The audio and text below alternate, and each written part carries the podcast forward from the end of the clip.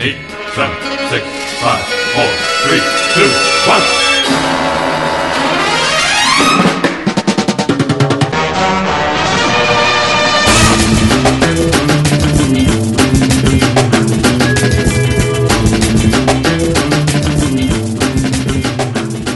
Welcome back to the 38th episode of the OpVet Cast. I'm Steve Cuff, and joining me this evening, I got Sean Glynis with me.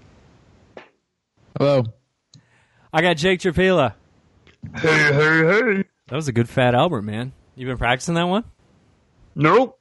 that that sounded more like a like a Muppet or like a Sesame Street character, but you know, Yeah, that's I- all. he can work out. I don't it. know what Fat Albert sounds like outside of saying hey, hey, hey. Yeah, I don't know if he really talks. Does he ever say anything else? I gotta I gotta I watch more. it's like a whole cartoon. I don't think he can get away with just saying the one thing. I don't know, man. When are you gonna write that article about you know watching Fat Albert in the post Cosby era? oh, that's that sounds pretty juicy. Maybe he is talking, and we need Amy Adams to translate what he's saying. Ooh, that could be it. Uh, In the future, or the past. Time is a Spoiler alert. circle, man. Myros, I didn't get to introduce you. The ray of sunshine and optimism that is Adam Myros. How are you doing, man? Ah, I'm I'm tired, but we're, we're soldiering on. You know, Oh, big baby Myros. So- Speaking of soldiering on, um, it is uh, mid late November. Um, I just I just wanted to say I, I wanted to get sort of the political stuff out of the way quick and uh, say uh, I want to take a stance and say that I vastly prefer uh, crunchy peanut butter to uh, creamy. That's that's a Uh, bold statement. You know, we're living in you Trump's are America. a monster. This is this is the Yeah. effect that Trump's America has. We got crunchy people floating around. I'm more of a cream man myself as well. You know, Yeah, my stance has always been, you know, I, I'm a bipartisan peanut butter guy. If you give me crunchy, I'll deal with it. I prefer smooth, but whatever. The place where I How do draw you feel the line, about pulp? I draw the line at the all natural peanut butter that separates, and you got that nasty oil sitting on top. Uh, Who the yeah, fuck that's eats just no. Nobody should eat that. That's that's not Myros is acceptable. Myros is more of a goober man. Ooh. Uh, Have you ever actually I, cou- had I couldn't goobers? tell you. I've had goobers when I was like eight years old. I, Adam, I didn't do- even like it then. Uh, Adam, do moms like you choose Jif? they do. That's that's the best brand right there. Yeah, that's the cream of the crop. I'm a Skippy guy. Skippy, Jesus. No, the best brand is peanut. What the fuck is that? Peanut. the peanuts that turn themselves into peanut butter and remain crunchy. Natural peanut butter. Oh, God, What that, in that was God's is happening? that is uh, Sean. You've you've gone officially off the deep end. All right, guys. So we're here tonight. We we're, we pretty much wrapped up Canuck exploitation, or at least we will once uh, the the last episode goes up. But oddly enough, I think we're going to talk a little bit today about another Canadian, a guy who I didn't think was Canadian, a guy until about thirty seconds ago I didn't know how to pronounce his name, even though I like his movies. Uh, and a guy who I kind of thought was Charlie Villanueva for a while, but that's a basketball player. what is this guy's name? Denny's Grand Slam or what? How do I say his name? Denis Uh, Villeneuve. There you go. Denny Villeneuve. All right, I got it. We're good. We're good. Denny Villeneuve, man. He. Oh, oh, hi, Denny. Oh, hi, Denny. Hey, hey, hey, Steve. You do realize that by the time anyone could possibly listen to this, that the Canuck exploitation podcast will already presumably be up there. Yeah, by- I, I mentioned that. I I, I, I backtracked. You're on doing that. a whole lot of sausage making here. They they would never know that Canuck exploitation month is not completed because uh, it, it it would be It would be completed by the time this is posted. Hey man, it's it's just a little inside baseball. People love they, they always come up to me on the street. They say, "Steve, you know what I love about optimism vaccine?" I say, "What?" And they, they go into this whole long list of things they love, but they always mention just the you know the inside baseball talk. They really like when we Okay, just talk well, about shit here's a they question. don't care about. Do you guys prefer inside baseball or how the sausage is made? I've always been a sausage man. yeah, that's that's true. All right, well enough Okay. about sausage. Sure. Pie split? Sausage? I don't know. What are those things? Oh, California. Uh, they don't eat that. Yeah, he's he only eats Soyrizo. So, you guys all had a chance to go and see the arrival, right? Yes, sir. Wait, the arrival? The arrival or Charlie just arrival? Yeah, the arrival with Charlie Sheen. Yeah, have you seen it? The second run theater. It was, it's a good one. What do you What do you think the Asylum straight to DVD Arrival movie is going to be? Like, just we're here, Arrived. arrived, or just The Coming? arrive? The coming. That that's probably the that would be the porn parody. I think or Yeah. the landing. Oh. How about that? that works. La- landing. So, did you guys did did you enjoy? I mean, I I like Charlie. Villeneuve. I I love his his movies, or at least the ones I've seen. Sicario is fucking amazing, and I think he's got a real knack for taking movies that I normally wouldn't give a shit about and making me give a shit about them.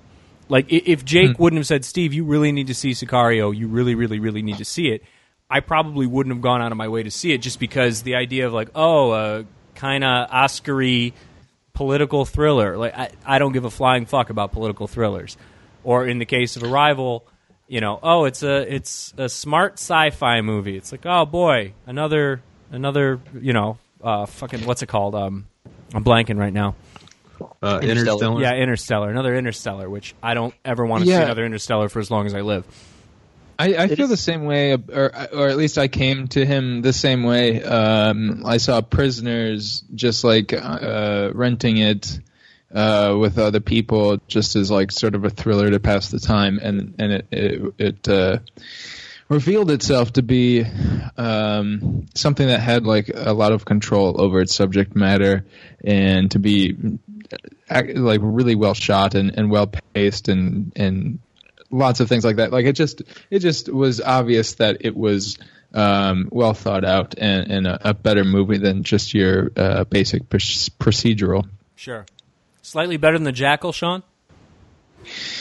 The Jackal has uh, Jack Black getting uh, his hand shot off, shot off by um, Bruce Willis in a chameleon minivan. So that's really kind of a hard Yeah, I guess hard I- sell. that is that's true. Maybe maybe the Jackal really is the pinnacle of cinema. Uh, Jake, how about you? Did you you saw the Arrival? What'd you think? I just called it the Arrival again. Did you, you saw Arrival? What did you think? I did see Arrival, and I liked it quite a bit. Um, much like Sean, I had a similar discovery with uh, Denis Villeneuve. Um, I went and just saw Prisoners on a whim because I had heard good things. And to my surprise, it was much more assured than most studio films really are. then a few months later, his film Enemy came out, and I've just been sort of following his work ever since.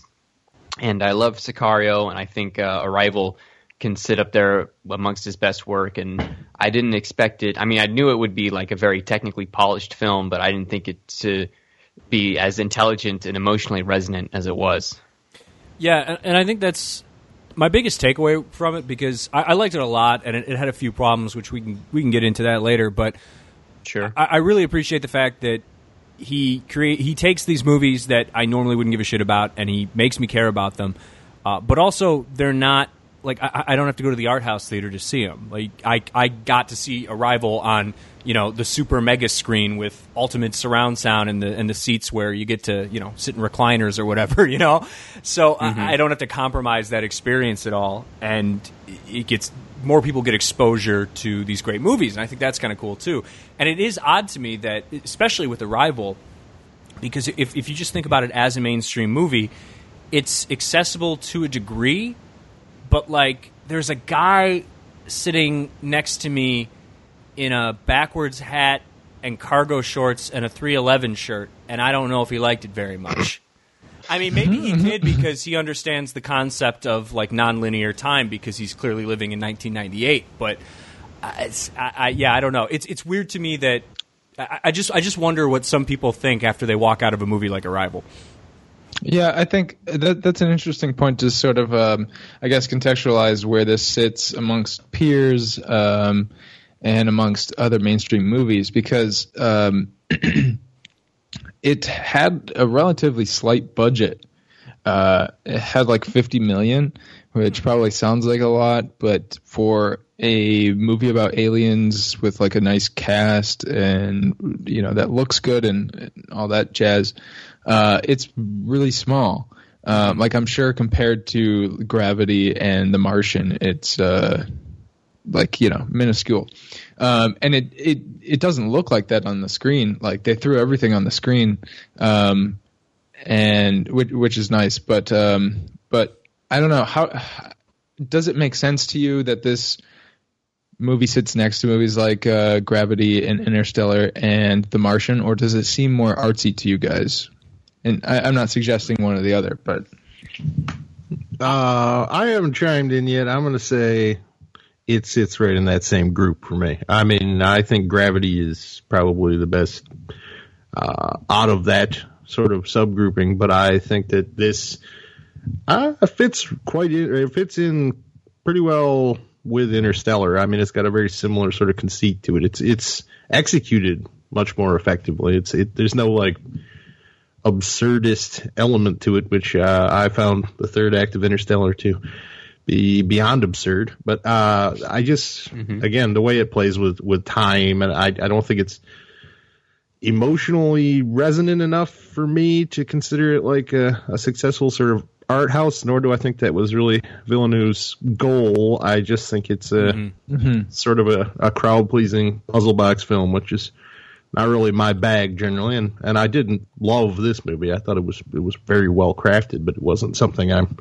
you know, going to run out and buy or anything. Sure. So it's it's not quite Solaris, but it's uh, it's not Independence Day. Is that, is that a pretty fair? Yeah, well, it's funny you say Sol- it's funny you say Solaris because I was thinking I've been thinking about Soderbergh a lot with so I, I watched um, uh, a couple earlier Villeneuve movies. Um, so I, this was like the fifth one of of his that I've seen, and um, he has a very chameleon like style of filmmaking. So I saw uh, Prisoners and Sicario, and and those sort of like to me fit together. They have certain influences, like um, the, they're very like Fincher like, um, and there's probably some Soderbergh in there too. But um, uh, I thought that that was sort of like his style, and then sort of branching out from that, like Incendies has a much different style. It's it's subdued stylistically, and um, it has sort of like this big issue foreign film of the 2000s, late 2000s, 2010, um,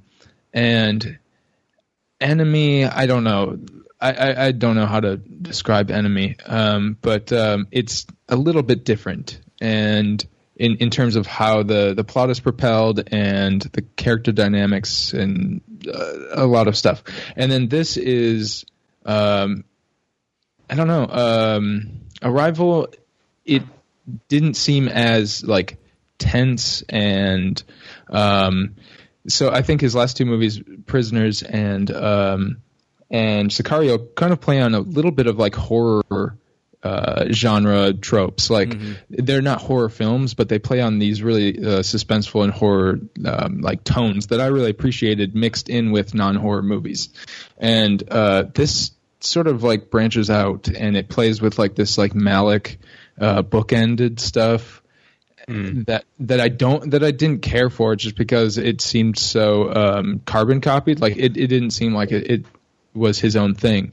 But um, going back to Soderbergh, um, I think that Soderbergh Solaris, next to these movies like Gravity, Interstellar, Martian, obviously came like at least a decade beforehand. But um, I don't know. I think it, it feels it feels set apart from those. Like aesthetically, I think it's similar to to something like Arrival, but I, I think it has. In a way, it can show up at the multiplex alongside these, but feel much more personal. Well, it was also a tremendous failure. I, I love Solaris. I think it's it's maybe Soderbergh's best film, and I like it probably better than Tarkovsky's version, but it's very different. Ooh, it's hot very take of the night. Personal. Wow. It's a very personal and emotional film as opposed to Tarkovsky's more very I hear clinical, that- scientific minded sort of I hear that opinion actually like much more often, like from from a lot of like professional film critics that they prefer Soderbergh's, but um, but that's neither here nor there. But but uh, I guess I just wanted to say quickly and end this this rant that this chameleon like filmmaking started as something that I, I I appreciated but didn't know was there with Prisoner Sicario, and the more I see, the less enchanted I am with parts of his movies or or some of them entirely. Yeah, you know, while we're on serious film discussion here, Myros, can you say that you like Soderbergh's uh, Solaris better than Tarkovsky's one more time for me? just just say it one more I, time. I I think they're both great films, but I do personally prefer uh, Soderbergh's Solaris to Tarkovsky's. Oh! God. Thank you. I just I just really want to use the ham horn. I have two percent left on my phone, so I figured that was a good way to uh, you know drain the battery. Um, yeah, I I- think one of the comparisons for me, is, as far as like Soderbergh goes, at least, is uh, Denny Villeneuve is keenly aware of his budgetary restrictions, and I think as a movie, Arrival almost works better because it didn't have a Christopher Nolan three hundred bajillion million trillion dollar budget. Oh yeah, So- Christopher Nolan works better when he doesn't have that budget. yeah, it's exactly. Someone should stop cutting that dude checks. But yeah, just just the way that they kind of shroud all the aliens. So one, we don't have to see what the CGI really looks like, and two, it adds like an air of mystery to it. So it works, uh, you know, to help a very economical film, but at the same time, it actually makes the movie a little bit more mysterious. And then I, I, I was hearing what you're saying too about how there wasn't that element of, of tension or horror really and I totally get that, and I think it's it's almost a I wouldn't even say it's a flaw. It's just sort of a, a symptom of the script and the the overall idea and the themes going on because you know Yeah. the the whole thing is just this like pastoral Montana scene, and then all the mm-hmm. conflict is a million miles away. So it's it's di- like the world conflict. Yeah, but then there's like this entrance scene that takes like I feel like 30 minutes. Um, it, it, it I don't know. It, it feels like there's a setup sometimes, like we're gonna get there, but then it, it, it doesn't really, or like them taking off the suit and approaching. I don't know. It, it just like I guess my point is like I'm not faulting like us like objectively this movie. I just I feel like I don't have a grasp on this this filmmaker I I don't feel like I I get a grasp on his like personality or his identity through his movies. Not that I guess you necessarily have to, but Sure. um, I, I don't know. I, I just feel lost. The more I, d- I watch um, his movies, the more I have, or the less of a grasp I have on what he's doing. Yeah, I think that's fair. Well, yeah, because Yeah, I think I don't think this movie. movie abandoned tension either. Like when you talk about an entrance scene through a, a sort of you know alien, the film Alien esque sort of landscape. This tunnel was kind of grew to appear alien, and it was very reminiscent of some of the Ridley Scott imagery. And it, uh, I don't know. I feel like there was supposed to be more tension in that sort of like, why are you drawing this scene out other than to sort of tweak at that, and it, it was ineffective for me in that sense. Like I, I was never wondering where this was going to go in a in a sinister direction, if you would. Like it, and that's something that was very palpable in his in Prisoners and especially Sicario. My word, that's an incredibly visceral film to sit through. Sicario also had a benefit of just an incredible soundtrack that really, I don't know, drove home the tension for me. Uh, especially because it just had this like really deep, like guttural bass rumbling going through the whole soundtrack, uh, which made a lot of the scenes really, really unnerving. Yeah, I, I appreciated the soundtrack in this film as well. But um, yeah, I agree. I, I read a ton of stuff about Arrival, and, and one of them was faulting the soundtrack in Sicario, which I didn't understand because it did Yeah, that's weird. do so much for it. Um, but I, um, so talking about things I do appreciate about this movie, but uh, I guess all of them sort of go hand in hand with things like like the more I think about this movie, and I tried to read a lot uh, about it since I saw it last night. Um, the more I just continually get like split down the line on it, um, which is fine. And I think even the the critical discourse uh, surrounding it um, is divided too. Like I read so much stuff about like this, one critic would be like, the treatment of aliens was really fresh, and then somebody else would be like, this is just the same thing over and over again. Um, which is which is interesting in itself, and and I'm glad that this movie exists, um, if for no other reason than to to create that. But um, what I appreciated, I, and I want to mention this because uh, we're usually pretty quick, or at least I am, to point out when movies fail to do this. But um, it has this this woman um, at the middle of the movie uh, who's a very smart, capable uh, woman and uh, driving that, and then it also has uh, different minorities surrounding her, and um, it does a good job of populating these. Um, these roles without feeling forced, with, without feeling like they have an agenda to fill, to fill. It feels very natural. I don't know how to describe how the movie does that, but it does um, Yeah. which is something that Interstellar is does not do well, and it's very transparent in in in, in Interstellar that um, that it feels forced when you know they start killing off and, and alienating um, people who aren't white dudes. Um, this movie doesn't do that. Uh, besides the fact that um, it you know it becomes very uh, I guess heteronormative at the end for reasons that don't really appeal to me. Um, but I, I uh, suppose you could levy like nationalism at it too. And at the you know at the core, it's America's the good guys, and the Chinese and Russians want to blow it out of the sky. It's like, Yeah, yeah, that yeah, certainly. Yeah, I have a lot more more to say that that broaches that, but um, uh, as we go along, but just on a base level, I appreciate how he was able to populate these roles without it feeling very forced. Like it, you know, it just felt natural. Yeah, the the only thing, and I don't know, maybe Jake, Sean, Myros, one of you guys Yeah. can can illuminate this for me.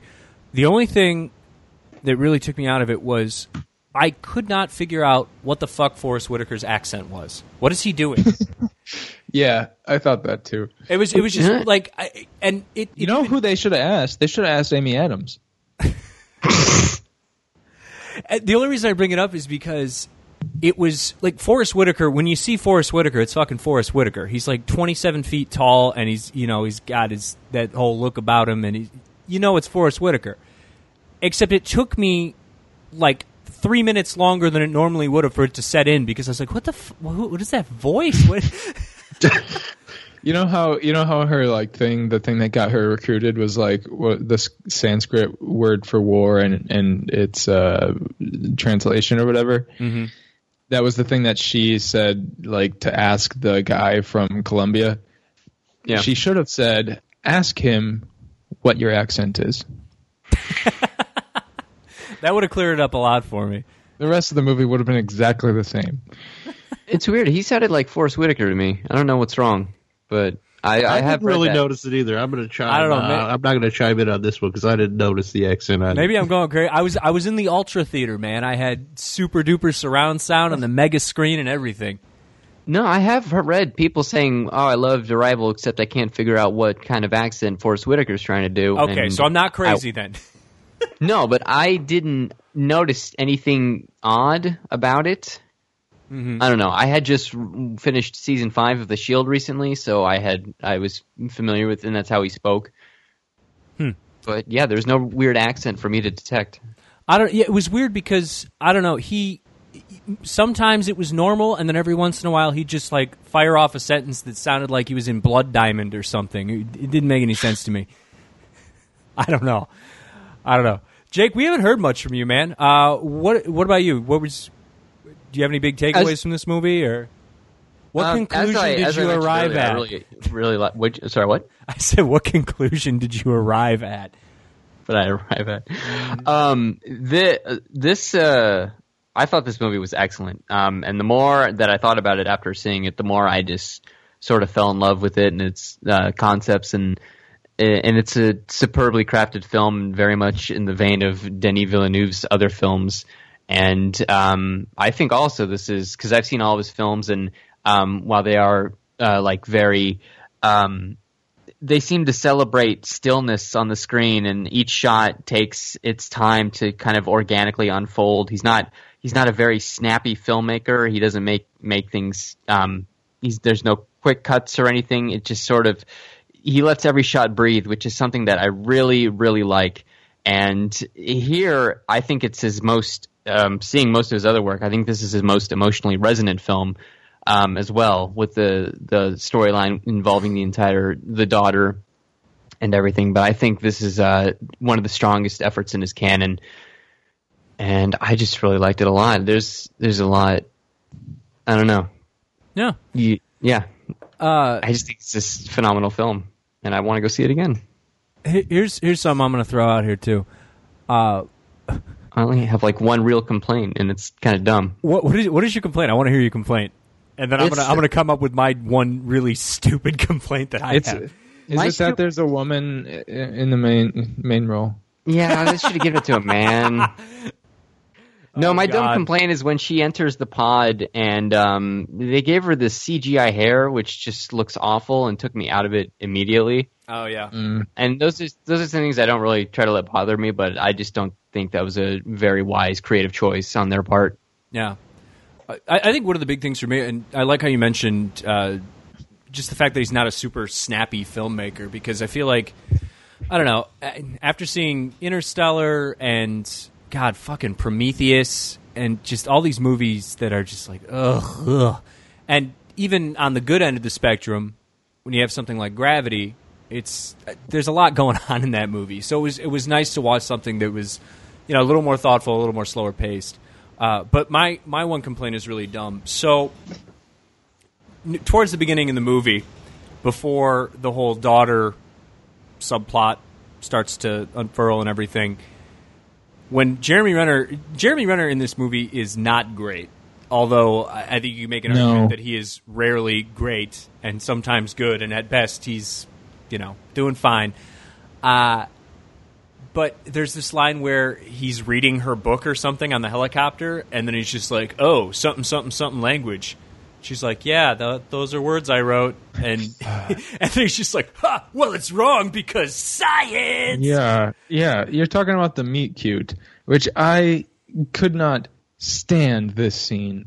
And if there's if there's one thing, and maybe I saw that. I hope, like, I will see this movie again in the future, and I hope that uh, it resonates with me the way it did with Jake, and the way it did with a lot of critics that I uh, read that I read often. Um, but uh, this time around, seeing it, I just could not stand their relationship. Um, I couldn't stand this meet cute. Um, I couldn't stand the cheesy, dumb dialogue that seemed to proliferate throughout the movie at, at times. That just like it, it, was. It was sort of like um, it's not a dialogue heavy movie, um, but it seemed like Villeneuve and I don't know. I haven't read the book. I've heard good things, but maybe maybe it's like not also not heavy on dialogue. But maybe Villeneuve like or his screenwriter didn't feel like comfortable writing, and just so so they just wrote like little bits of dialogue at a time to sort of like like uh, skirt by. That's what it felt like to me because there was so much stuff that was like super simplistic um, stuff that that meant to like cultivate relationships like this thing that was like, well, I'm going to say this thing about science because I'm a scientist. Get it? And it was just I don't I don't know I Yeah, it took me out of it. a, a big uh, well, and Jeremy Renner is the the chief culprit here for me. Uh, I, I don't even know if it was so much the dialogue because I thought Amy Adams was wonderful and her performance pretty much saves Jeremy Renner for most of the movie. But the the the big thing for me is that that scene happened. I kind of groaned and I I started to get cynical, but thankfully the the movie pulled me back in immediately. But my first thought was, God damn it, why didn't he cast Jeff Goldblum? And then once once Yeah. the plot with the daughter starts to develop, then it becomes abundantly clear why Jeff Goldblum was not cast in that role. But now it's all I can think about. Like, Oh, that that's why he shouldn't have been cast. because- well, I mean, you know, there's a couple other reasons too, but uh, I, just I just picture Jeff Goldblum and Amy Adams like rolling around on a bed, like holding up their newborn child and having all these tender moments together. It's interesting that Sean you brought up that helicopter scene because even I like really noticed these moments that just kind of stuck out like sore thumbs, like the meet cute and the dialogue. And there's like when she's introduced to Forest Whitaker, he says, "You made uh, short work of those uh, insurgent translation tapes," and she says, "Oh, you made short work of those insurgents." And uh, the last thing I want to do when I see a Denis Villeneuve movie is laugh, um, because he's so good at doing everything else. That comedy is not really his forte. And Right. another thing that kind of bothered me, just how like ham-fisted it sounded, was the the kangaroo anecdote. oh Um, yeah, yeah. I, but even recognizing those, I still kind of, I guess, was able to overcome the flaws and appreciate the story on its own. Um, e- even if with the little bits of dialogue here and there that really took me out of it, it did. I rebounded quickly with the rest of the film. Yeah, I don't fault you for for I guess forgiving movies. I I, I uh, am jealous, frankly, but um, but yeah, and, the the thing that I mentioned about like the ask him the Sanskrit word for war, like that stuff to to me just sounded very, like I said, um, simplistic. Like there just wasn't a whole lot of nuance when it when it came to like how to propel the the um the plot forward. And so also there's the stuff about like how quick uh, how quickly she decodes this language. And um, I actually didn't care for the pacing of the movie. Like it, up to a point I did. And then in the middle it just felt this it felt like it sagged a bit to me where I could sort of like see um, the wires hanging. And I and and it just sort of like I got a little maybe maybe I was just tired. I don't know. But I also don't want to make excuses like that. Um, I, I was just sort of like, okay, so that she's going to go back and then they're going to go back and do that again. I really liked watching the actual interactions with the alien, but it was sort of a lot of the stuff that went around that, that, um, yeah, it just didn't do it for me. Um, but yeah, uh, but if transitioning, um, onto sort of like what this movie is and, and why it's gotten such a big reaction, uh, favorable reaction. This movie is about Amy Adams uh, as this linguist um, communicating with aliens, and you know, there's a rich history of, in cinema of um, people interacting with aliens, and but most of the time, you know, they're treated as these outsiders that are threatening us, and these people around Amy Adams, um, the military men and and and politicians uh, are very much aware of um, sort of the possibility of threat. Um, and she uh, contrasts that as somebody who's willing to communicate. You know, she she's the first person to take off her hazmat suit, and they're all like, "Oh my God, should we abort?" Um, and so there's the, he's working with a really big issue here, and um, one of the annoying things, not to sound even more cynical. One of the more Jeez, Sean, I thought you liked the movie. One of the more I really do appreciate a lot of the things this movie's doing, uh, and this isn't the movie's fault, but there's a lot of really easy criticism, film criticism that's written about this movie. That's just like this is the movie we need right now because it's a, like, and it's just like plug in xenophobe, like here, here, and here, and Trump's America, and then you know uh, send to edit. Um, Sounds legit. Sounds legit. I feel right. like this movie has healed America. so but um so it, it really is trying to do something graceful which is um you know not just be about uh an outsider's threat and be about um the the power of communication uh which i appreciate. But um you know what movie i think about when movies try to do that that that um i guess it takes a deft hand um, but Captain Phillips, have you guys seen Captain Phillips? No, I have. Wait, what was that? I did. I, I did, not. No. Okay, That's just me. So, so Captain Phillips is a movie that, um, on its face, just looks like this uh, drama. You know, this Tom Hanks like, um, Which not is really white savior it. movie, but but like, um, it, it's it looks a very much like uh, America Saves the Day type thing. and and it, it it's not at all like um and so it fills in this big plot with nuances and i guess it's done by paul greengrass who's an outsider um to america but um it, it- it's about the somalian pirates but um it's about this understanding that comes through between uh, Captain Phillips, who's being actually invaded, like there's a physical threat by these Somalian pirates, and he's learning uh, in the process or, or afterwards about, or we are um, alongside him, uh, that they're doing this for a reason, and it's for their livelihood as much as it is for um, Tom Hanks and the rest of the Americans.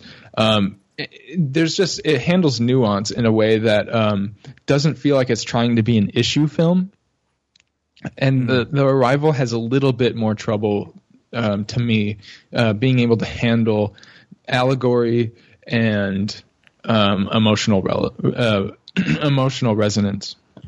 Yeah, for me, I think that's well. Before I figure we'll switch into a, a spoiler zone here pretty quick, but uh, as of now, what what I would say my main complaint with the film was is is just that I couldn't connect to it emotionally. Really, I just felt uh, that it was a really underdeveloped central relationship, and I they I don't have I don't know. I felt like you're supposed to care about these things that are just, you know, Terrence Malick film stack or something. It's it's like I'm watching a fucking commercial for the new iPhone. Sometimes it's like, oh, Yeah. the moments of your fucking life. It's like, yeah, I'm biologically conditioned to respond to that. Sure, I I can fucking look at it and go, oh, that's sad, but that doesn't mean you've done anything Your to job, make me yeah. sad. You've not told this story. You, I'm not really invested in it. I'm just looking at a, a couple of sad pictures. You know, here and here, I thought you were going to say there weren't enough grays. Well, that's true as well. But yeah, What was your what What is your opinion of how the uh, anybody's how he handled uh, the uh, presentation of aliens? I, I loved it. I thought it was smart. Uh, don't show too much of them, and when you do show them, they, they just they have kind of an abstract form. So even when you see them close up and you know the full shot of one of the aliens, you still don't completely get what they are or how they work. And I, I love the use of the that white misty fog stuff because again, it's it's smart from a budget standpoint because you, you don't have to worry about having fancy pants, you know, Beauty and the Beast 2017 level CGI, and you you you have that little air of mystery behind it too. So yeah, I I love the presentation of the aliens. I thought I thought that was uh, probably one of the movie's strongest points. Yeah, I'd agree with that. Um, I thought initially we were going to be revealed that it was really just one giant beast, and they were talking to its two front legs or something. but uh, no, they were ind- individual aliens. They look kind of like uh, Aku from Samurai Jack. They kind of had a Lovecraftian vibe, I would say. Yeah, Yeah, Yeah. and the, the way they the way they speak is also very interesting. I read it was described like as a like a, a coffee mug ring stain meets a Rorschach ink blot test. Yeah, Yeah. yeah, I'd say that's accurate.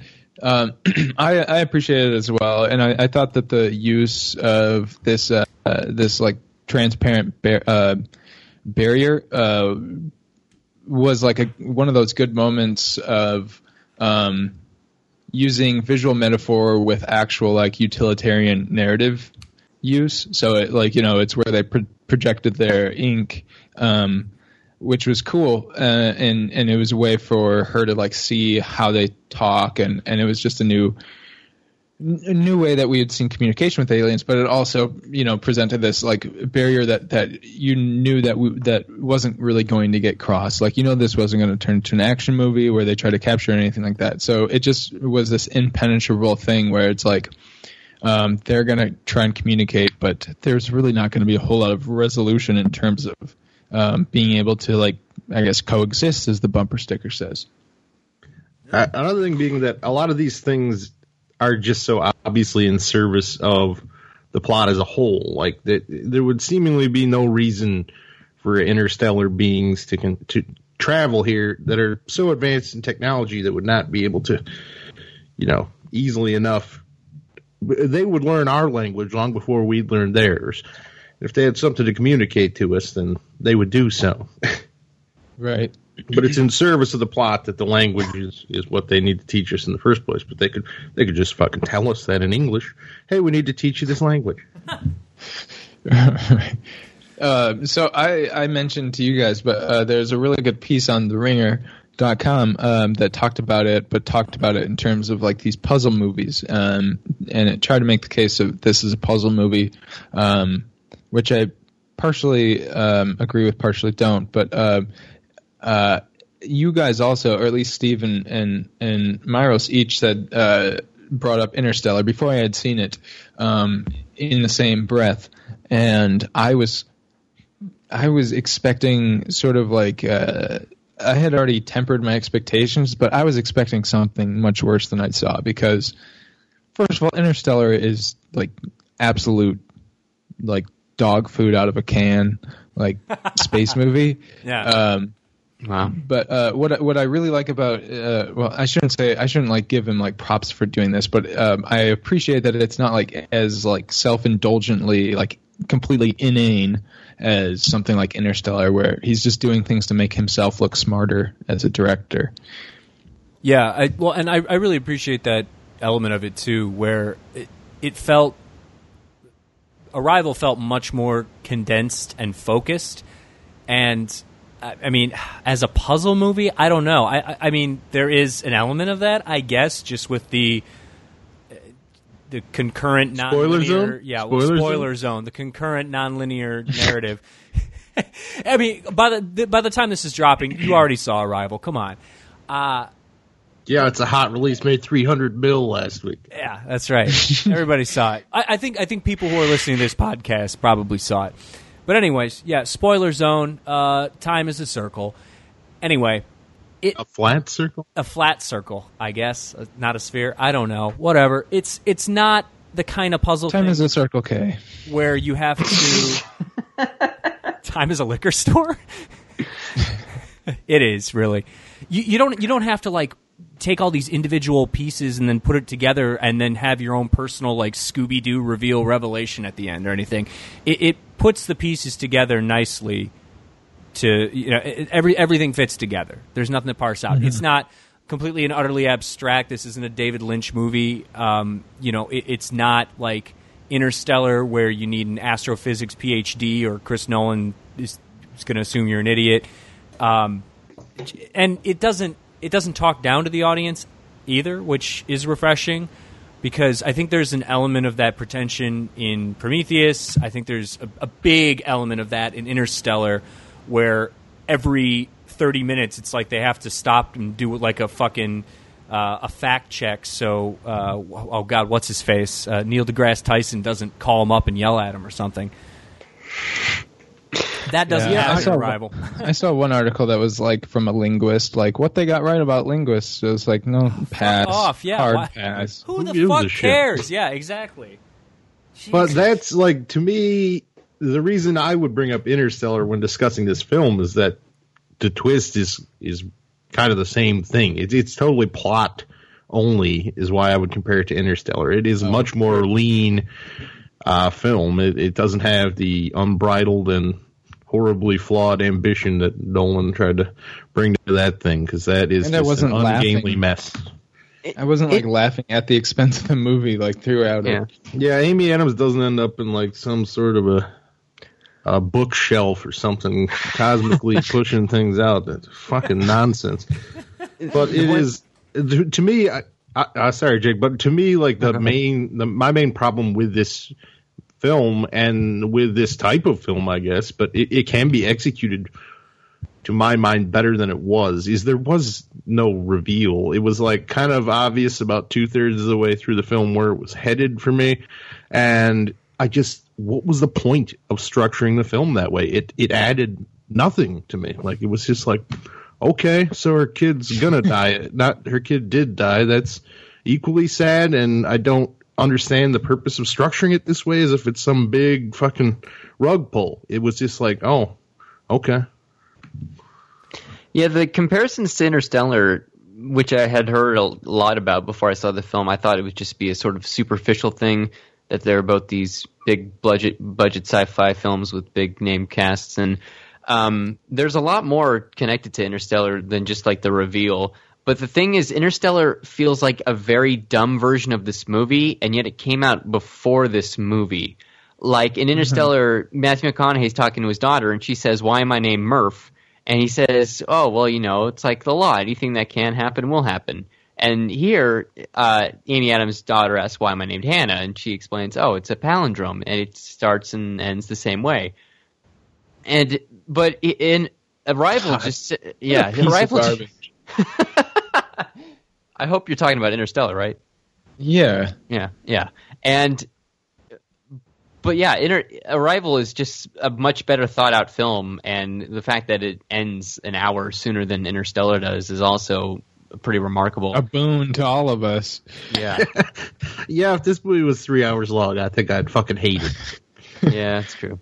I don't even know what they could do. Well, I don't know. Like, I think, I think for me, it would actually uh, my favor uh, better, just because like my problems were that it was a bit truncated, yet it wanted to be um, deliberately paced. Um, and so I feel like if it could have uh, had a bit more time to breathe, I might have liked it more. Actually, So you'd like it a little bit longer. I wouldn't have minded it longer because it would have. I feel like it was compromised, like the the um, forwarding of the the plot, uh, like the actual plot points, like getting to one to the next felt uh, hastened to me. Uh, like her figuring out the stuff, it just. Uh, it just it seemed rushed. I don't know. Well, Uh, com- coming yeah. from a place of just finishing Twin Peaks season two for the first time a couple of weeks ago, uh, I-, I can really appreciate a story that knows when to end and, and when to be economical. I get what Sean's saying though. There was there wasn't really like an aha moment in their research. There was never like a real sense of awe or discovery or like this big breakthrough moment. It it just kind of felt like you know Yeah, they didn't were have plugging away at it. like- they were plugging away. You know the moment um, during the Pixar meeting where they're um, uh, writing on napkins and they come up with WALL-E. Yeah. What are you talking about? You guys aren't familiar with this commercial? No. No. No, this this is an old Pixar commercial. It's garbage. Basically, they just are like talking about how the fate of Pixar was like conjured up in this stupid lunch meeting where they drew like all these characters on napkins. Anyway, the joke is lost on all of you. Yeah, Yeah, I mean, not having that aha moment is probably more realistic, but it's it's less satisfying. Cinematic. Yeah. Yeah. Sure. Well, shit. I'm going to change gears abruptly. Uh, am I the only person who saw Shut In? I think so. Like Well, first, literally in would we America? all- would everyone here recommend Arrival? oh yeah, absolutely. Go see Arrival. Uh, yeah, I, I give it a soft recommend. I'm not wild about it, but it's a good film. Same. Yeah, All right. agreed. And even if you don't generally like sci-fi, maybe you'll get something out of this that you weren't expecting. Yeah, I, I think Yeah. that's that's a good sell on it too. Like if you're not into sci-fi movies, this is this is a good way to kind of get your feet wet with that stuff. So definitely recommend. that way, that way, when you see it, you can write a review says, "Normally, I don't watch sci-fi movies, but this was Let me tell you, a great sci-fi movie has arrived. Print it, New York Times. It's like that was like my crash review. It's like normally I don't watch movies about racial harmony, but Oh, I, I mean, you know, I. Whenever you talk about Crash, I automatically default to the car fuck movie, and then it, it gets weird. normally I don't watch movie about having sex and car accidents. But I heard this one had Ludacris, so I popped it in. but if you're in the mood, yeah. Jesus. Can I tell you guys about Shut In? Please. Oh my god. So this is the worst theater experience I have ever had in my entire life. Uh, first of all, because this movie is dog shit. Uh, when I went to see it, it had a solid zero percent on Rotten Tomatoes, which is an incredible feat. Uh, Well, it does only have like 22 reviews, to be fair. that's true, but it's it's yeah, a wide wasn't release previewed. movie. It's it's kind of weird. Uh, Is it is it back up now? Like, is it still at zero percent? no, it's zero. It's still at 22 reviews too. I Wow, no one's. Going to was see like, it. That's strange. exciting. That's really weird because I mean, this was I, I didn't go again. I didn't go to some second run or art house theater. This was just at the local multiplex, and first of all, the theater smelled like piss. And I'm not saying, oh, it smelled bad. Like, it literally smelled like someone just filled a kiddie pool with urine and then did a cannonball into it and just sprayed the whole theater with piss. So I'm sitting in the piss zone, and what I thought I was getting into was I, I was like, okay, zero percent. This is either going to be just unbelievably bad or at least interestingly bad. And I would say it defies both those categories. For three fourths of the movie, basically nothing happens. It's just a slightly convoluted and incredibly generic horror thriller. You know, you check off all the all the boxes, all the spooky ghost house boxes. Chekhov's box. Chekhov's box. So we have Naomi Watts, uh, R.I.P. Her career. Jesus Christ! Like this is this is the like I've read all these articles about like how it's it's difficult for uh, you know star actresses once they hit their 40s to find work before they you know settle into old lady roles, and good God, will someone please give Naomi Watts something better to do than this shit? The fact that Wasn't she's she in that Will eight ten ten movie? I, Yes. That is her. Yeah. So the the, the pounds one the positive thing that I can say about Shut In is Naomi Watts is giving it her all. Like she wants to win the Shut In Oscar here, and it's it's very sad. It actually ruins the movie even more because you can tell how hard she's trying, and it doesn't make a fucking difference. Also, Sounds like uh, Will Shuttington. I found out afterwards because I, I was I was looking on IMDb and I was like, how did this even get made? Like, what the fuck is, is this thing? It, it- cinematographer is the guy who shot Brooklyn. Like that? What? Yeah. Wait, wait. What's his name? I don't fucking know, but I, I looked at DeBont? yeah, maybe it's that. I don't know. And he's done some other shit too. And he's not shitty. Naomi Watts isn't shitty. But it's a screenwriter who has done literally nothing and a director who did a movie that was critically panned and came out like three years ago, and I've never heard of it before in my entire life. So those are big red flags. Anyways, here's and the it, story. it wasn't flat. It wasn't uh, sent out, or like uh, critics weren't allowed to see it before anyone else, the public either, which is a huge red flag. That's like a Madea Yeah, yeah. red flag. That that is that is true. But at the same time, if you look at when it's coming out, it, this isn't a January release, so True. maybe that plays into it too. I don't know. There's all there's all kinds of different things going on here.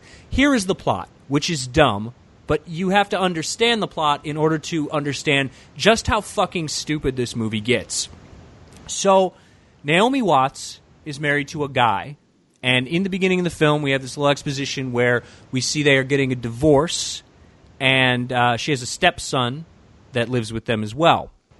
Uh, the stepson doesn't want uh, Naomi Watson and, his dad to break up, and he's all upset about it because he's an angsty teen. And so the dad and him are driving away, and she's like, Dad, why don't you try and make it work? Nah, nah, nah. Angst, angst, angst. And dad's like, No, fuck you. Ah. And then uh, because they're arguing, they just have a, a head on crash into a semi truck. Now, dad dies, and uh, the the kid basically becomes a vegetable. He's he's catatonic. He's uh, he's he's Leo. He's Twin Peaks Leo. Okay, so so Naomi Watts. Then we, we've we've flashed forward here, and she's taking care of Twin Peaks Leo's stepson, and she's also a child psychologist. Uh, there's a kid who uh, like runs away. That's that's his thing that he does. Then she treats him, and at one point the, the little kid runs away, and he ends up at her house. And then she calls like the social workers or whatever, and then the kid hears her. By the way, this kid is deaf, but that doesn't matter. Like that's just a thing that he is. It doesn't. I, I just thought about that too. He's deaf. The little kid is deaf, and that doesn't fucking matter. So she, the little kid, hears him even though he's deaf. Uh, she's on the phone, and so he goes, "Oh no, I don't want to get taken back." So he just runs off into the fucking snow in the middle of winter. And so everybody assumes that he is dead. So then Naomi Watts is having these dreams about this kid, this little kid, and he's a ghost kid, and he's in her room, and he's touching her, and he's moving doors, and she's freaking the fuck out and losing her mind.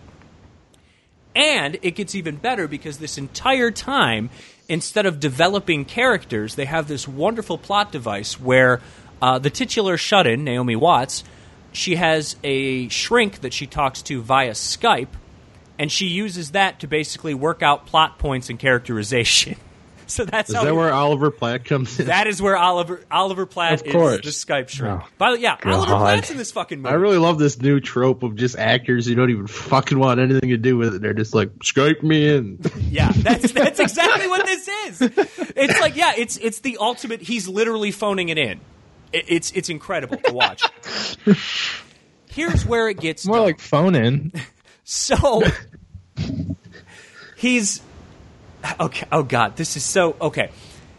So, as as a viewer, we are assuming that either Naomi Watts is going crazy, or there is a spooky ghost child, and that seems to be like the central conflict slash narrative arc here. Is like, is she losing her mind because she's a shut in who had this traumatic shit happen to her, or is there really a spooky ghost child fucking with her?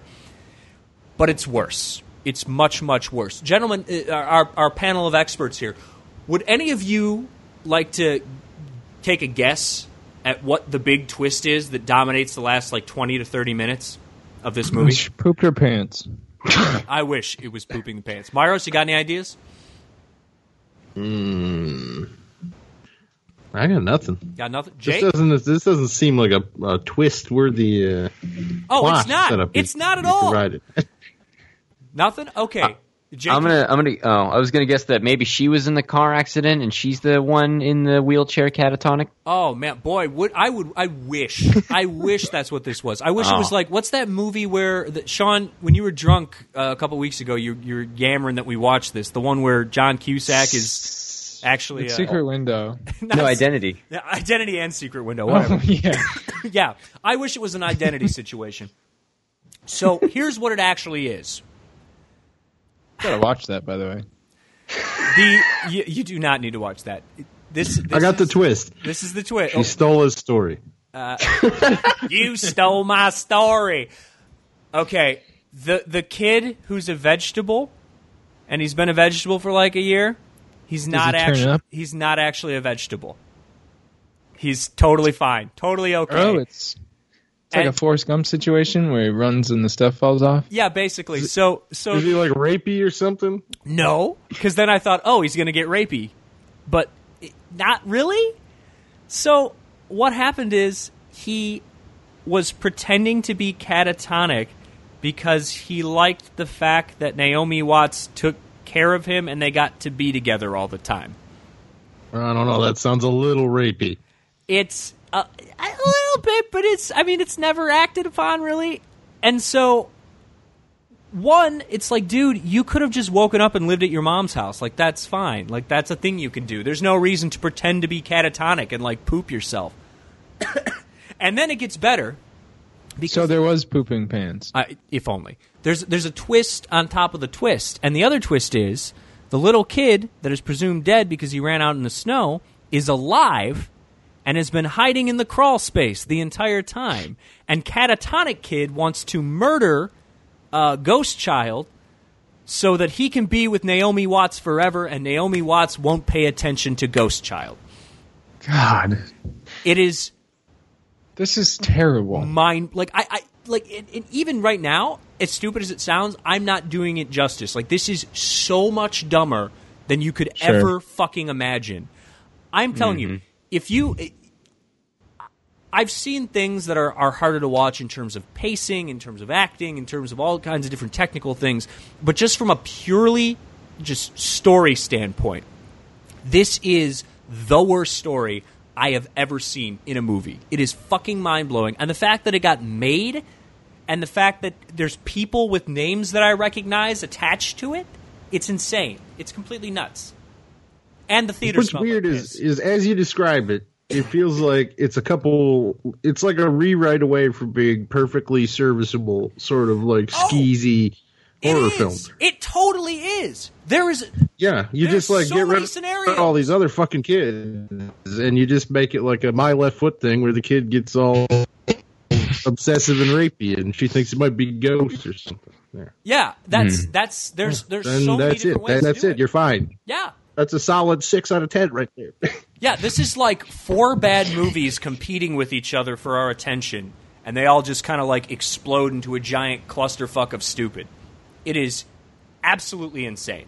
So, Whoa. so then wait, how does it end then? Uh, okay, so um, I, I should also mention that nobody dials nine one one. Just, just nobody bothers. That's not a As thing. you do. Oh. Yeah. Um, so Oliver Platt tries to call 911 finally, but 911 is busy. so Maybe he should get off Skype. yeah, that's exactly it, man. He's tying up his 56k modem. So Oliver Platt drives to the house, and uh, when he gets there, uh, Catatonic's son stabs him because Oliver Platt knows what's up because Naomi Watts accidentally left Skype on one time, and she saw the kid get up out of the or Oliver Platt saw the kid get up out of his wheelchair and walk around. So he's driving out there and he gets there. nobody's accident. Nobody's accidentally leaving Skype on. Yeah, I, I would agree with that as well. It's it's fucking stupid, but you know, Oliver Platt gets And murdered. who's wrong? Uh, anyway, Oliver Platt gets murdered, and then Naomi Watts is tied up in a bathtub, and uh, uh, the kid is like trying to drug her, which is another thing he's been doing. He's apparently been slipping her benzos in the middle of the night. I don't, I don't know how that works. I yeah. I think that uh, she didn't accidentally leave Skype on. Oliver Platt like remotely hijacked your webcam trying to get some skeevy looks. Uh, That's I like how Myros' interpretation of this is it, it's clearly has to be something sexual, which is everyone, actually, everyone in the film is a rapist. honestly this is Trump's America. Everyone's a rapist. uh, it, Uh, it it would it would if it played those things up a little bit more, it would have been more compelling. And instead, it's just weird. And and the end is the kid, the catatonic kid who's not catatonic anymore, is trying to murder the child, and Naomi Watts keeps trying to stop him. And she and he's the, not only is he, I mean, he's been sitting in a fucking wheelchair for a year, and somehow he's just a very strong man. I don't know how. And so there's all these scenes where like Naomi Watts bashes him with a fucking frying pan. Naomi Watts bashes him with a shovel. She does this, that, and the other thing, and he just keeps getting up like he's Michael fucking Myers. And then finally, uh, she tosses him in a lake, and that seems to do the trick. well, you Uh, would think just like lazing about for a year, you wouldn't be all that strong. Really, Your muscles would Yeah. go to pot.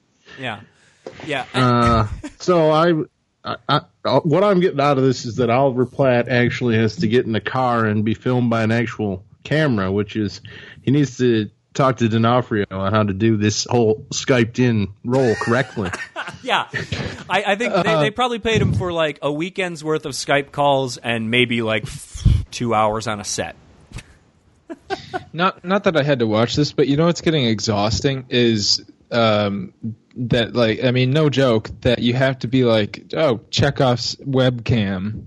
Like if Yeah. somebody starts having a conversation with their webcam, you can almost guarantee if it's in like this grade B horror film or or like thriller that it's going to come into play and somebody's going to see something that they didn't think or it's going to be hacked and it's just like when is it just going to get to the point where it's like a phone is and it's just a conversation? No, we don't have those in horror movies, Sean. Come on. Now, Sean, See, I'm, you got to give gonna. Sinister credit. I don't think D'Onofrio ever uh, has a a crazy realization via that webcam, does he? No, Sinister's okay.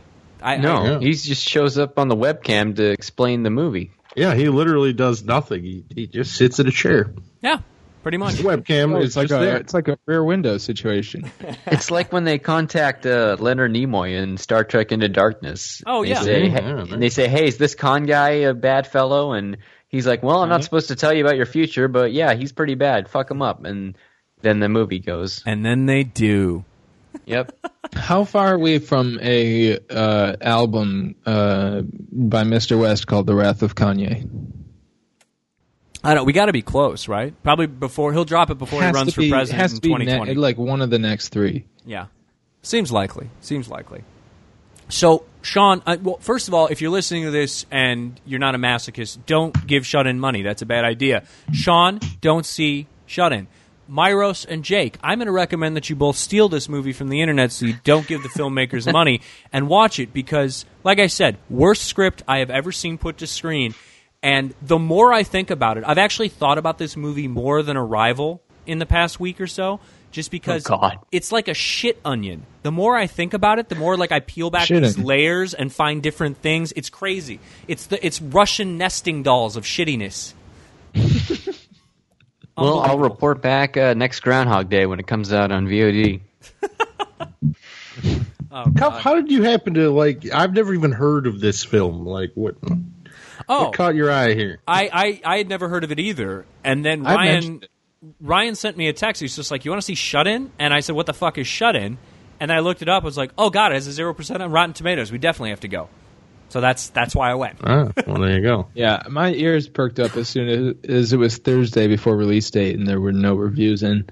Yeah. Um, but uh, Cuff, you mentioned that it was uh, one of the worst experiences uh, in terms of theater going. Mhm. Um, wanted to segue a bit, and uh, I wanted to get some ideas of the the actual like the most outlandish like like worst times you guys have had in a theater that had to do with something outside of like the actual movie. Well, I mean, yeah, the the movies, the movie, the movie theater smelling like piss. Uh, That's a problem. that's that's a problem. And then the only one other one that comes to mind, I actually was with Myros, and uh, So, hey, hey, enough said. Yeah, I was. I, yeah. exactly. Well, I've had a few with Myros. There, there, was a Yeah, time. I feel like I'm usually the cause of the uh, exactly. theater problem. Well, w- one time I was with Myros and we saw the happening, and Myros, drunk Myros, turned it into uh, like Mystery Science Theater 3000 within five minutes, and the theater was just like rolling on the ground laughing at him. so that was fun. Uh, another time I was with Myros and we went and saw the the Rob Zombie Halloween remake.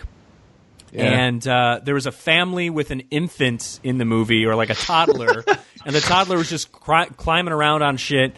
And the the, the, the people, the, the two parents, I assume, were screaming at the movie, like talking to the characters, imploring them to do things, and it was very strange, especially because they were the only other people in the theater with us. I think it's very odd. Yeah, I think so. Wow. What about you? That is a Speaking of- violent. That's a violent goddamn movie, by the way. Yeah, Don't let your your kids see Rob to that, Zombie's you Halloween. Asshole. Now I used Yeah. to work with I used to work with a uh, a, a client a guy who used to want to watch like only parts of it, and I had to like sit there and watch parts of it. Speaking of people I used to work with, so uh, as a social worker, one time I went to the movies uh, with a bunch of kids, which happened often, and I believe we were seeing like Diary of a Wimpy Kid Dog Days. Um, which I was interested in because the uh, Diary of a Wimpy Kid first movie is actually quite nice. Regardless, um, sitting next to a kid, and uh, not far into the movie, he looks at me, and he has his like mouth covered with his hand, and like his cheeks just like protruding, and I immediately pointed at the ground in front of him, like the seat uh, or the you know the, the cement step in front of him signaling that uh, if he's going to throw up, he should not th- do it on me. Um, And so he he uh, spins his, his neck uh, forward, looks forward, and just throws up all over in front of him. It has to splash on the next row uh, because they look back and it's like not good, and and you could hear it. It was like loud, you know. It's, and, eh, it's not like we were seeing like some action movie like with constant noise. Um, and they were they were good sports about it, but um, one of my my coworkers uh, took him to the bathroom to get fixed up, and we all had to move. Like the whole group of us had to move um, because it smelled so bad, like throw up, which I have to imagine is worse than piss. Uh, worn it like fresh throw up right in front of you, and. Uh, and people like uh the ushers like came in and cleaned it up but man those people in front of us had to like just have the worst experience and then the kid came back once he was cleaned up and he walked in and there's a scene in the movie where they eat a bunch of candy and then they go on roller coasters and he walked in at that same point Oh, and God. started throwing up again. That's awesome. Well, I mean, not for him or you, but it's good for me now. That's a rough gig, man. I worked with Sean uh, at that same job for a little while before I uh, I got another job, and it, it was shocking how often bodily fluids came into play. Like one time, we took the kids Oh, to yeah. McDonald's. and solids Uh, yeah, is so. w- One time we took we took the kids to McDonald's, and this kid he refused to get out of the play place, like the the tubes and shit. And it was because he took like a massive dump in his pants, and he was just hanging out in the tubes like bacon brownies in the tubes, and it was horrible. i got called off and i left it was bad. Uh, Jake, how about you? What's your worst theater experience? I have a few different ones. Um, I don't have like a worst experience as to something that's like happened to me. Like, there's always somebody texting or like even people who have the gall to answer a cell phone in the middle of a theater while they're still in their seat. They deserve a special place in hell. Um, I'll tell you the scariest moment I've ever had in a movie theater. Um, interestingly enough, I was seeing a horror movie. Um, I don't know if you or Adam have seen the first uh, VHS movie. Oh yeah. Yeah, yeah. Yes. So at the just a little background at the very end of the first segment, which is all shot from like this guy. He has like he's wearing these spy cam eyeglasses, and he and his buddies pick up this woman from a bar in the film, and she they take her back to their motel, and she turns out to be a demon and starts eating them all. And there's a scene where the guy's running with the glasses still on his face, and he falls down the stairs and breaks his wrist, and he looks up at his wrist and he sees the bone sticking out. At that very moment, a guy sitting several rows in front of me stood up and then he started walking. And the way the theater was designed is that the entrances were at the back. And so he started walking towards me to exit. And then halfway there, he passed out and hit the ground. And like everyone around him gasped. And like he started, he started having a seizure and they had to get him, they stopped the movie to get him out of there. It was, Dang. I was, yeah. Um, yeah. So, and so uh, do, you, do you think uh, Oliver Platt has a pair of those spy cam eyeglasses? Just my. Um, Jake, you, you mentioned uh, people who answer phones in the movies. Um, I went to see 28 Days Later uh, in the theater, which was long before I ever had a cell phone. Um, and uh, it was a packed theater. It was a Friday night, and this like hillbilly uh, with his family was sitting in front of me and my friends, and it was like in the days of the Nextel, like tweet tweet stuff, and somebody he left it on and somebody you know walkie talkied in was like hey what's going on? What you doing? And the guy and i was like oh god. And the guy picked up his phone and like walkie talkied back. It was like ah we're in a movie. I'll call you later. And the guy's like oh what movie you seeing? It's just like can like you're surrounded by strangers. You know, and you, you don't care at all and, and and that's an easy movie to like- hide that too, because the the whole first twenty minutes of the movie is just the main character walking around going "hello," like that. It'd be easy to hide a fucking cell phone call. Oh yeah, and it, it yeah, God, um, yeah, just say hello at the same At the same time, you're good. You got. Um, no, but uh, it was like it, it was in the middle of the movie somewhere, and it was it was frustrating. But um, those Nextel cell phones had a weird. Uh, uh, like rural America had a weird fixation with those. I don't know if it was dudes who like either you know it was a natural extension of their walkie talkies or their CB radios or what, but man, um, And they were the worst thing ever invented, perhaps. Yeah. I'll, I'll give you another one. I witnessed a fist fight in a movie theater once, Oh, which is pretty awesome. pretty amazing because, um, interestingly enough, it came at the end of Inception, and um, what? so the mo- the movie had played fine, and this is actually my second time seeing it. And um, at the very end of the film, when Leo goes back to his house and he pulls out his top and spins it on the tail- table, and then he sees the faces of his kids for the first time.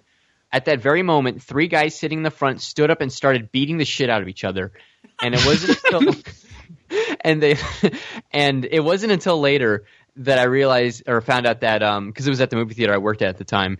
And it wasn't until later I found out that the guy sitting in front of these two guys, they kept putting their feet on his chair. oh he, god, he kept turn, turning around throughout the whole film, asking them to stop. And then just at the very end of the movie, he just got fed up and started punching them.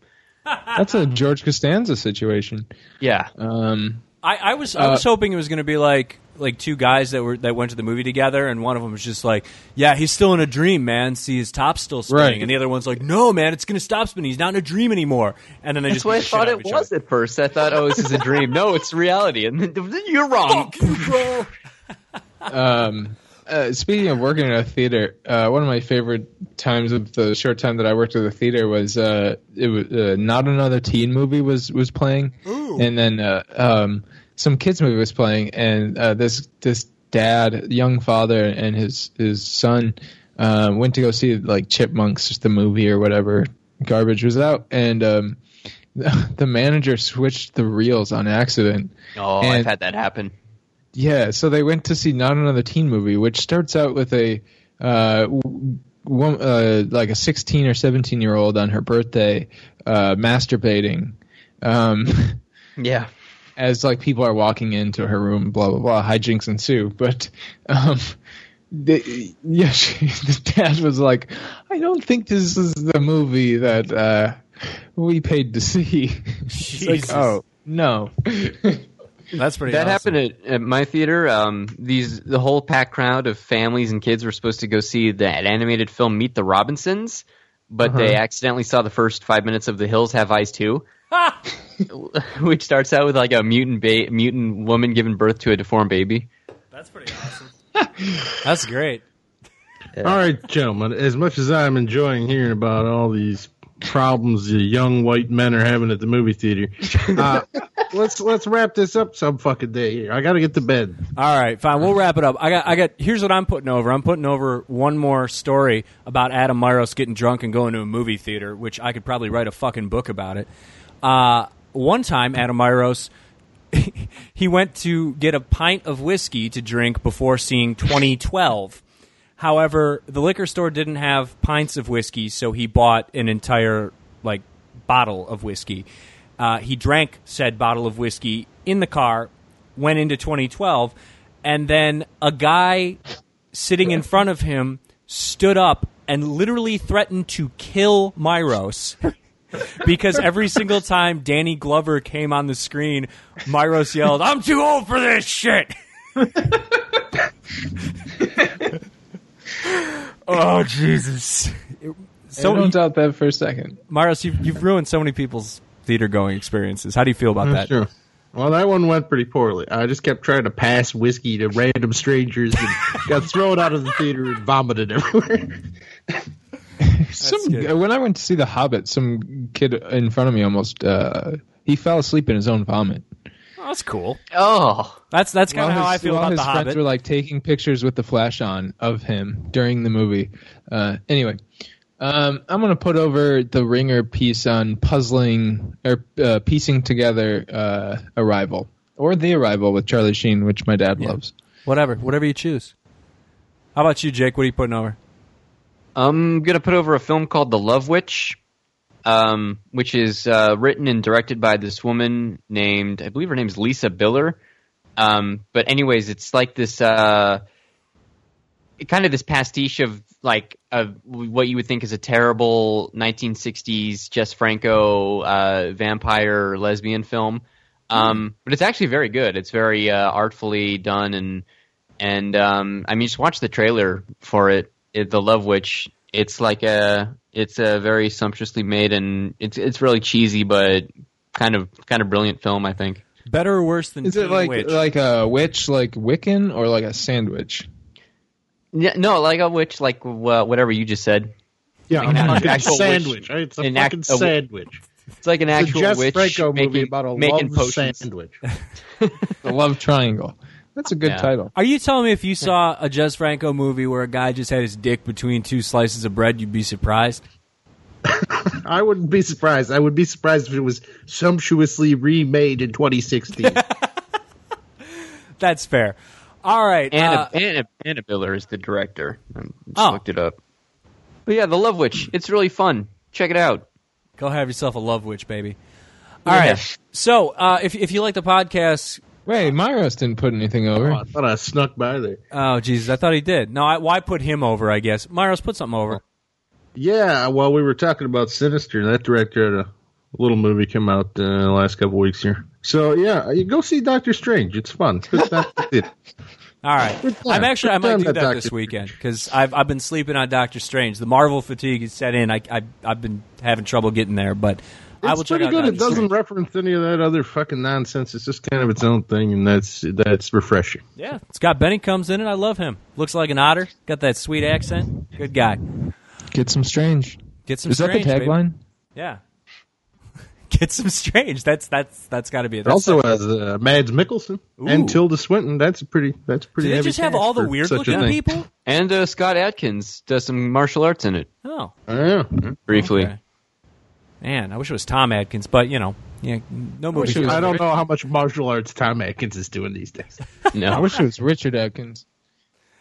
All right, guys. Uh, if you like the podcast, please subscribe to us on iTunes. And more importantly, if you are listening right now and you have not gone to iTunes and rated and written a review for the OpFatCast. Please do that. We really, really, really need that stuff. The more reviews that we get, the more visible we co- we become, and the more people can check out the cool stuff that we're doing. You can also go to optimismvaccine.com. We got plenty of articles, more podcasts, all kinds of good shit for you. Uh, you can follow us on Twitter at optimismvaccine.